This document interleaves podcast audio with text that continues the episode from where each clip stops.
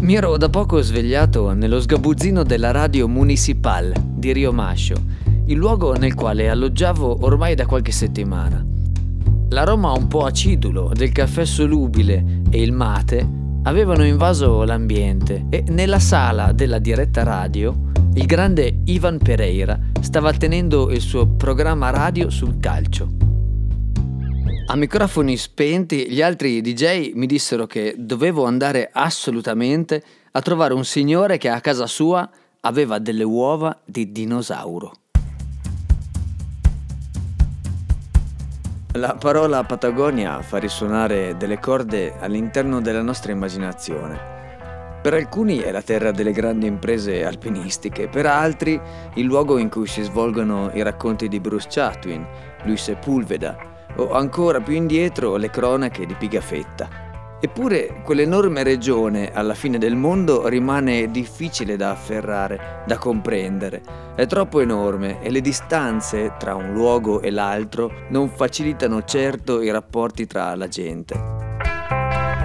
È proprio a causa di quelle distanze che i Patagones si sono appropriati dei programmi radio perché la radio è in grado di raggiungere anche i posti più remoti e facendo così hanno sfruttato la natura stessa della radio per comunicare tra loro e riempire così gli spazi lasciati da quel costante e a volte insostenibile ululato del vento.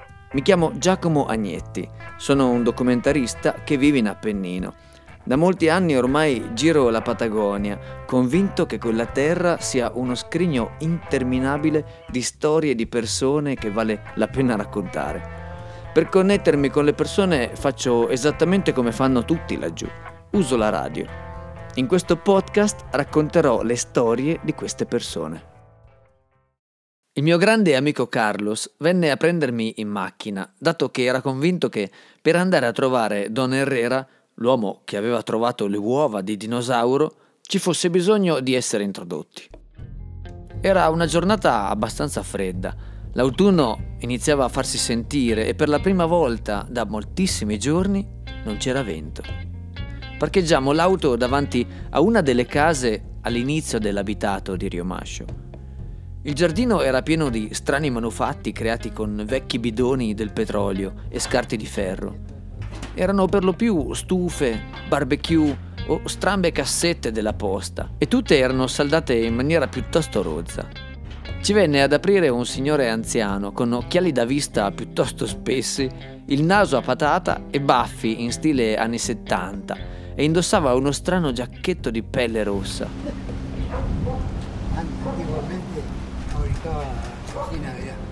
Beh, sembrava pimpante e ben contento di avere visite. Don Herrera comunque iniziò subito a raccontare e senza nemmeno darci il tempo di presentarci ci condusse in casa. L'ingresso obbligava a passare in un garage dove da qualche decennio ormai riposava una macchina sotto un lenzuolo. Eh. Don Herrera non l'accendeva quasi mai, solo ogni tanto, per mantenere il motore in funzione. Y ahora te voy a mostrar que, que agarré y hice la parete al fondo. Mi disse di prepararmi perché mi avrebbe fatto vedere il muro che aveva costruito in fondo al suo giardino. 185 ladrillos de, de...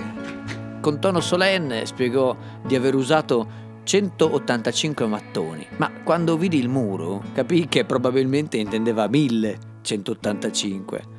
Era un muro sbilenco di mattoni rossi. Il cemento usciva in maniera spropositata tra un mattone e l'altro e per quanto rispettasse il caro Don Herrera non riuscì certo a nascondere lo sguardo un po' sbigottito. Questa camionetta, sai di chi era? Enrique Valenti. Uh, la cascarrienta. Come molte case di Rio Maggio, il tetto era di lamiera, ma al contrario di molte altre abitazioni, in giardino erano riuscite a crescere delle piante da frutto. E bisogna dirlo, in questo caso Don Herrera aveva veramente compiuto un miracolo. Manzana sa che 16, 17. Da un albero era riuscito a ottenere 17 kg di mele, che per quelle regioni è un vero tesoro. Il muro della casa era di color turchese e anche se ormai il vento era riuscito a demolirne la brillantezza, continuava a riflettere la vivacità che Don Herrera aveva voluto donare all'abitazione. Lo seguì all'interno della casa e ci si aprì un vero e proprio museo. A ogni sua frase seguiva una risatina. Aveva una passione per tutti gli oggetti del passato, ma proprio tutti. Lampade, ferri da stiro, antiche bottiglie di birra, giocattoli, chiavi pieghevoli, trucchi, vecchi gioielli delle donne pioniere e così via. Per lui erano dei compagni di viaggio, oggetti che aveva incontrato lungo la sua vita e che voleva conservare in quello sgangherato museo casalingo. Faceva ben ridere Don Herrera. Aveva quasi 100 anni e mi mostrava le fotografie dei suoi compleanni a 85 come se fossero state di quando era ragazzino. Tra i vari oggetti eh, spiccava un quadro di lui e di sua moglie da giovani. Mi disse che sua moglie, che era morta ormai da molti anni, gli era comparsa in sogno per dirgli che avrebbe dovuto appendere il quadro esattamente in quel preciso punto della casa. Per lo bagno che tiene? 42 anni tuve casato. C'erano anche dei reperti piuttosto importanti come delle armi tehuelce o mapuche. Una volta in cambio di una stufa con forno, costruita da lui, era riuscito a farsi dare da un signore della riserva aborigena una lancia tehuelce fatta di bambù. Era ancora affilata e, a detta sua, se lanciata andava dritta come un treno. In onore di quel signore, Don Herrera, che era anche un discutibile pittore, dipinse un quadro raffigurante un tehuelce seminudo che corre tra le montagne brulle. Disse che per vivere nella riserva aborigena ci vuole un cuore grande, perché ci sono solo montagne. Era anche l'unico ad avere un quadro di Alberto Kilchamal, il figlio del cacique, che tutti a Riomaggio citavano incessantemente, come se fosse uno spirito ancestrale di quei deserti. Hay, hay, hay muchas cosas antiguas acá. Y, este, y allá cuando corría, mira, allá está la cupesa que estaba dentro del campo. Era un vero autodidatta, ma in tutto, Verrebbe da dire che era un autodidatta della vita, però con un allegro tratto naif. Come già era successo a casa di altri, sempre in quelle zone un po' remote, mi trovai davanti ad una persona bramosa di mostrarmi tutto, come se sapesse che quella non solo era una buona occasione per raccontarsi, ma forse era anche l'unica. Veniva dalla provincia di Buenos Aires e non appena fu in età per lavorare si trasferì a Comodoro Rivadavia, che è una cittadina sulla costa atlantica che si è sviluppata enormemente grazie ai pozzi di petrolio.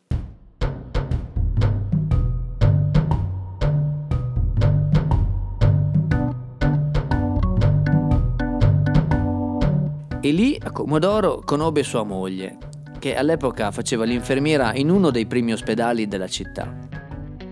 Avevano poi lasciato la costa atlantica ed erano eh, venuti nell'entroterra, quindi verso Rio Mascio, più o meno alla fine degli anni 50, a bordo di uno splendido Ford T Chatita che Don Herrera aveva lasciato parcheggiato alle stanze alla Luisa, che non è troppo distante da Rio Mascio. Ma quando la signora delle stanze morì, il successore non gli restituì mai il mezzo. Disse che quando arrivarono a Rio Mascio, in quell'epoca, a parte le stufe a legna, non c'era niente. Quello strano ometto tutto pimpante aveva passato la vita a costruire e a mantenere in funzione il tratto di Ruta 40 che va da Rio Mascio a Esquel. Si tratta di 417 km di deserto gelido. Io mi ero spesso domandato perché ci fosse voluto tanto tempo per costruire la Ruta 40. In fin dei conti si tratta di una strada quasi dritta in un luogo che tutto sommato è abbastanza pianeggiante. E fu proprio Don Herrera a rispondermi e, e lo fece quasi ridendo. Era impressionante il, il vento e la, la nieve te llegava a cogote quando nevava. E come si chiama? E chi ne andava? Non andava se non andavano i auto. Disse che durante il giorno, quando c'era troppo vento, i lavori dovevano fermarsi per forza, perché era semplicemente impossibile lavorare, mentre d'inverno la neve arrivava fino al collo e le temperature a volte scendevano a 32 gradi sotto zero. Insomma, mi fece capire che era veramente impossibile. Dato che all'epoca non c'erano pale da attaccare ai mezzi per lo sgombero neve, ne aveva fabbricata una molto efficace e fatta apposta per il comune di Riomascio. Insomma, fatta bene o fatta male, dopo un po' il comune di Riomascio aveva regalato quella pala al comune di Sarmiento, cosa che ancora adesso non aveva del tutto digerito.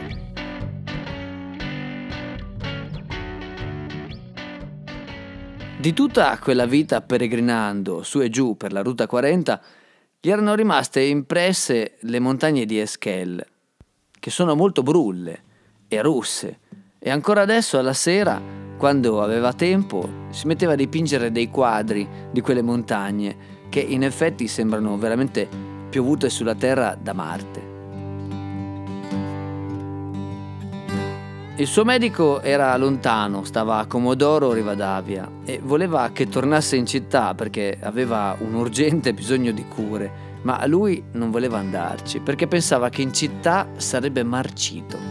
E il medico mi dice, tenés che venire qui? No, te, te appodri tutto il giorno. A poltrire tutto il giorno si marcisce, disse. Io ho 91 anni, ma continuo a lavorare tutto il giorno. Guarda quel che ho fatto a quest'età. Guarda questa casa, l'ho fatta io. y ahora te muestro una cosa que vos sos joven al lado de lo que es esto. Porque esto yo dice che tiene 800 años. Non se la vendo a nadie. Adesso ti mostro una cosa che ho trovato da giovane qui vicino a Rio Mascio. Dicono che abbia 800 anni. Non la vendo a nessuno. Si chinò e prese da un comunissimo cesto di vimini di fianco alla porta una pietra rotonda dal colore rossastro, grossa più o meno come una cocomera. Este è il uovo di dinosaurio. Da come la muoveva era piuttosto pesante e quando la scuoteva suonava. Quello era l'uovo di dinosauro. Mi raccontò che il giorno in cui la trovò, molti anni fa, stava andando a pescare nel Rio Mascio, che è il lungo fiume che attraversa la steppa mantenendo sempre le sue acque limpide e fredde, un ambiente ideale per le trote. Mentre camminava notò una grotta che lo incuriosì e quindi decise di arrampicarsi per andare a vedere. Dato che la grotta era piuttosto profonda e buia, fabbricò una torcia con degli stracci e l'accese. Así que siempre tengo encendedores y los metía dentro. Ah, mía tela, leña ahí. Y de toda clase de bicho este, este adentro y, y este, había seis de estos. Y digo, esta era una gallina, no va a poner esto. A detta sua, tra mille ragnatele e ragni, in fondo trovò sei palle di pietra e si disse: E cosa sono? Uova di gallina? Insomma, ne prese cinque e le mise fuori dalla grotta, mentre l'ultima la prese con sé. Quindi pensò poi di andare a casa per prendere il camioncino, ma quando tornò sul posto non ne rimaneva più nemmeno una. Se le erano prese tutte. Y después, cuando la fui a buscar, no estaba más. No sabía que me la había agarrado. Pero nunca me imaginé que agarré. Hice la mesa esa porque mi vieja dice, este, antes de morirse, guardarla ahí adentro y se no la va a vender. No, no va a vender. La voce si sparse e un giorno venne un signore a bussare alla sua porta. Y un día vino un tipo acá y me dice, che, tengo 200 mil pesos, dice, si vos tenés la otra bola de... Amico, ho 200.000 pesos. Sei l'altro uovo di dinosauro. E Donna Herrera ovviamente si rifiutò indignato, perché lui aveva tutto e non aveva bisogno di soldi. Quello era il suo uovo di dinosauro, anzi di dinosaurio come diceva, e fu lì che capì che tutte le altre uova erano già state vendute. Mentre toccava il suo uovo mi disse, sai cosa significa avere una di queste? 200 anni. E questo perché per lui il passato era passato e quindi 100, 1000 o milioni di anni non faceva molta differenza. Venni poi a sapere che in quella regione erano state ritrovate dagli archeologi tantissime uova di dinosauro, tra l'altro di varie dimensioni. Ma la zona, a quanto pare, era particolarmente favorevole perché il clima consentiva di deporre le uova e poi abbandonarle, perché si sarebbero schiuse comunque, solo che ogni tanto succedeva che una piena o una frana coprisse interamente queste covate, dando poi inizio a quel processo di fossilizzazione grazie al quale il nostro Don Herrera fece la sua scoperta. L'ultima cosa che ricordo di Don Herrera riguarda un quadretto che era appoggiato su una stufa di ceramica e che custodiva uno strano disegno di una signora dai lineamenti fini, orecchie a sventola, mento pronunciato e occhiali da vista. Il nome era scritto a inchiostro blu e diceva Maria Esther Hidalgo ed era sua madre. Il disegno risaliva a un giorno in cui sua madre venne fino in mezzo alla steppa per salutarlo lasciargli una sua fotografia perché, dato che stava morendo, voleva lasciargli un suo ricordo. E quello stesso pomeriggio Don Herrera fece quel brutto disegno della foto e le disse Mamma, porta pure con te la fotografia e regalalo a mio fratello, che tra l'altro Don Herrera non aveva mai conosciuto. Al che lei gli chiese perché si comportasse così. In fin dei conti era venuta fino giù in Patagonia per dargli quella foto. E lui le rispose, ma come? Non vedi che ti ho disegnata?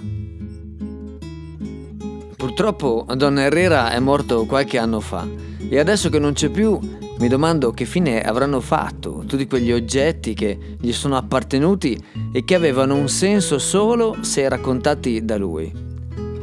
Si chiamava Hector Oscar Herrera. E con la sua storia e le sue uova di dinosauro vi saluto e vi do appuntamento al prossimo episodio di Storie della Patagonia.